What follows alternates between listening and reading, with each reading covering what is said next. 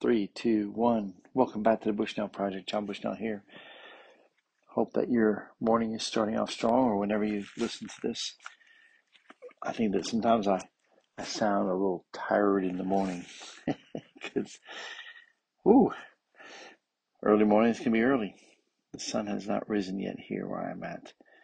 So, want to continue to encourage us in reading God's Word, prayerfully reading God's Word Excuse me. And so, even this morning, Lord, I pray that you would help us as we continue through the Song of Moses here in Deuteronomy to recognize that there is only but one God. You are the true God, the Holy One of Israel, and that you are worthy of all of our worship.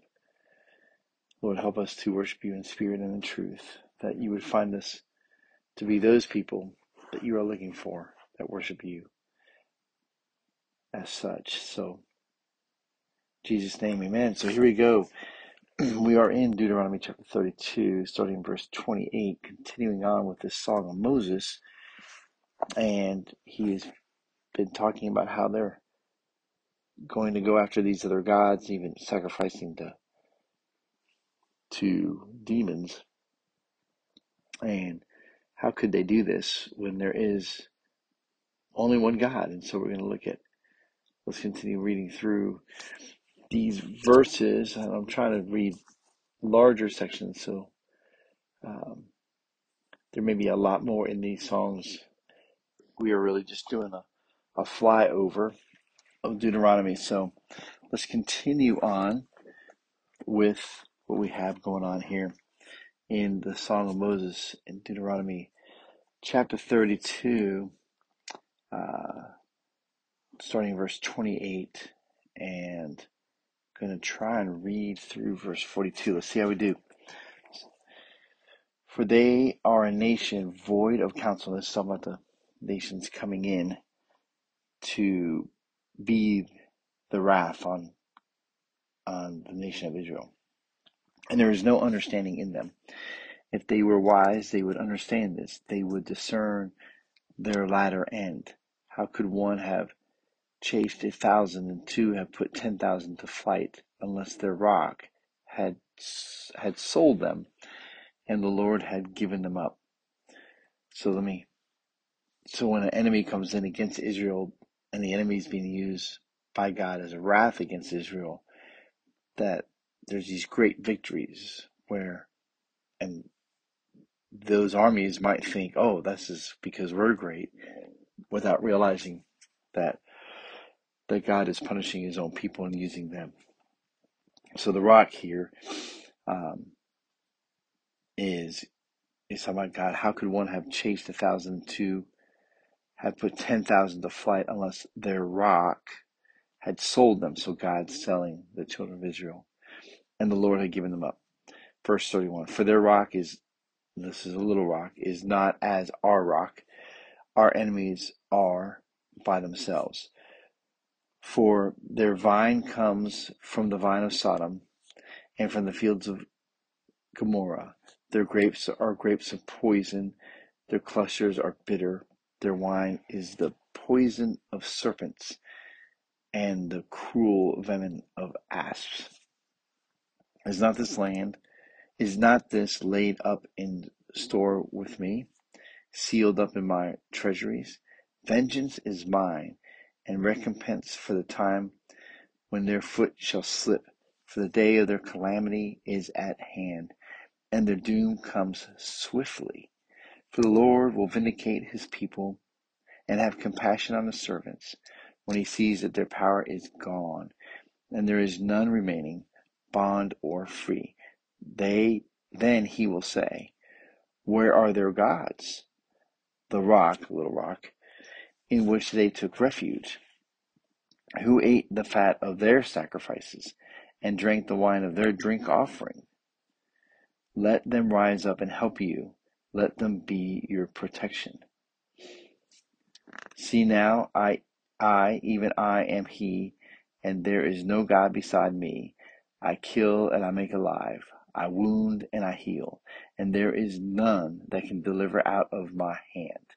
For I lift up my hand to heaven and swear as I live forever if I sharpen my flashing sword and my hand takes hold on judgment, I will take vengeance on my, on my adversaries, and I will repay those who hate me. I will make my arrows drunk with blood, and my sword shall devour flesh. With the blood of the slain and the captives from the long haired heads of the of the enemy. Read well we'll stop there. I think we'll stop there. Yes, we'll stop there. We're coming up on the end.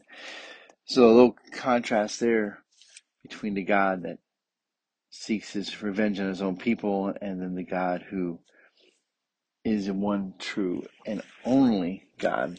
So they're one and the same God. And God is God is just and he is merciful.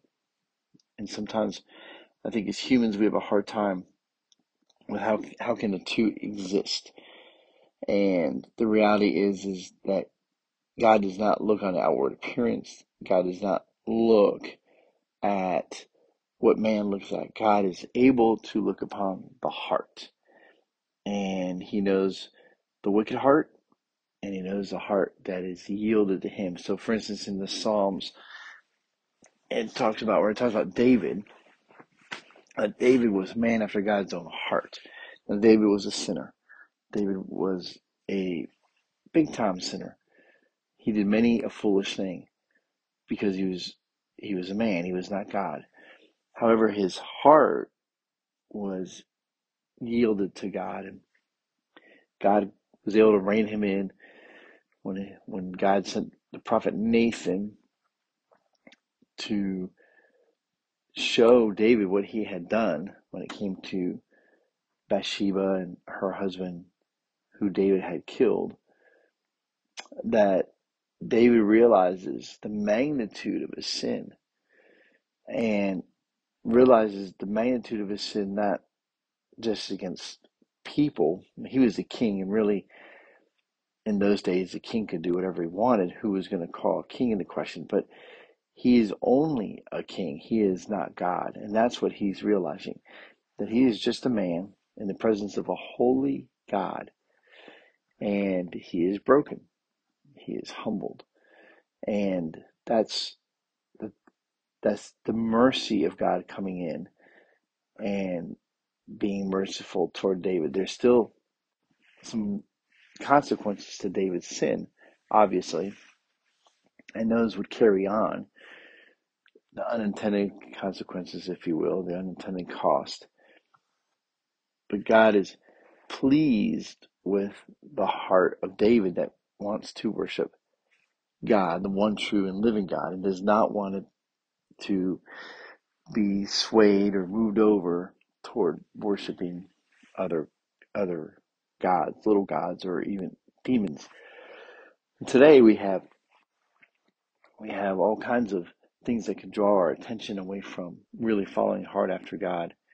And when I you know I say that I think a lot, following hard after God. And what do I mean by that?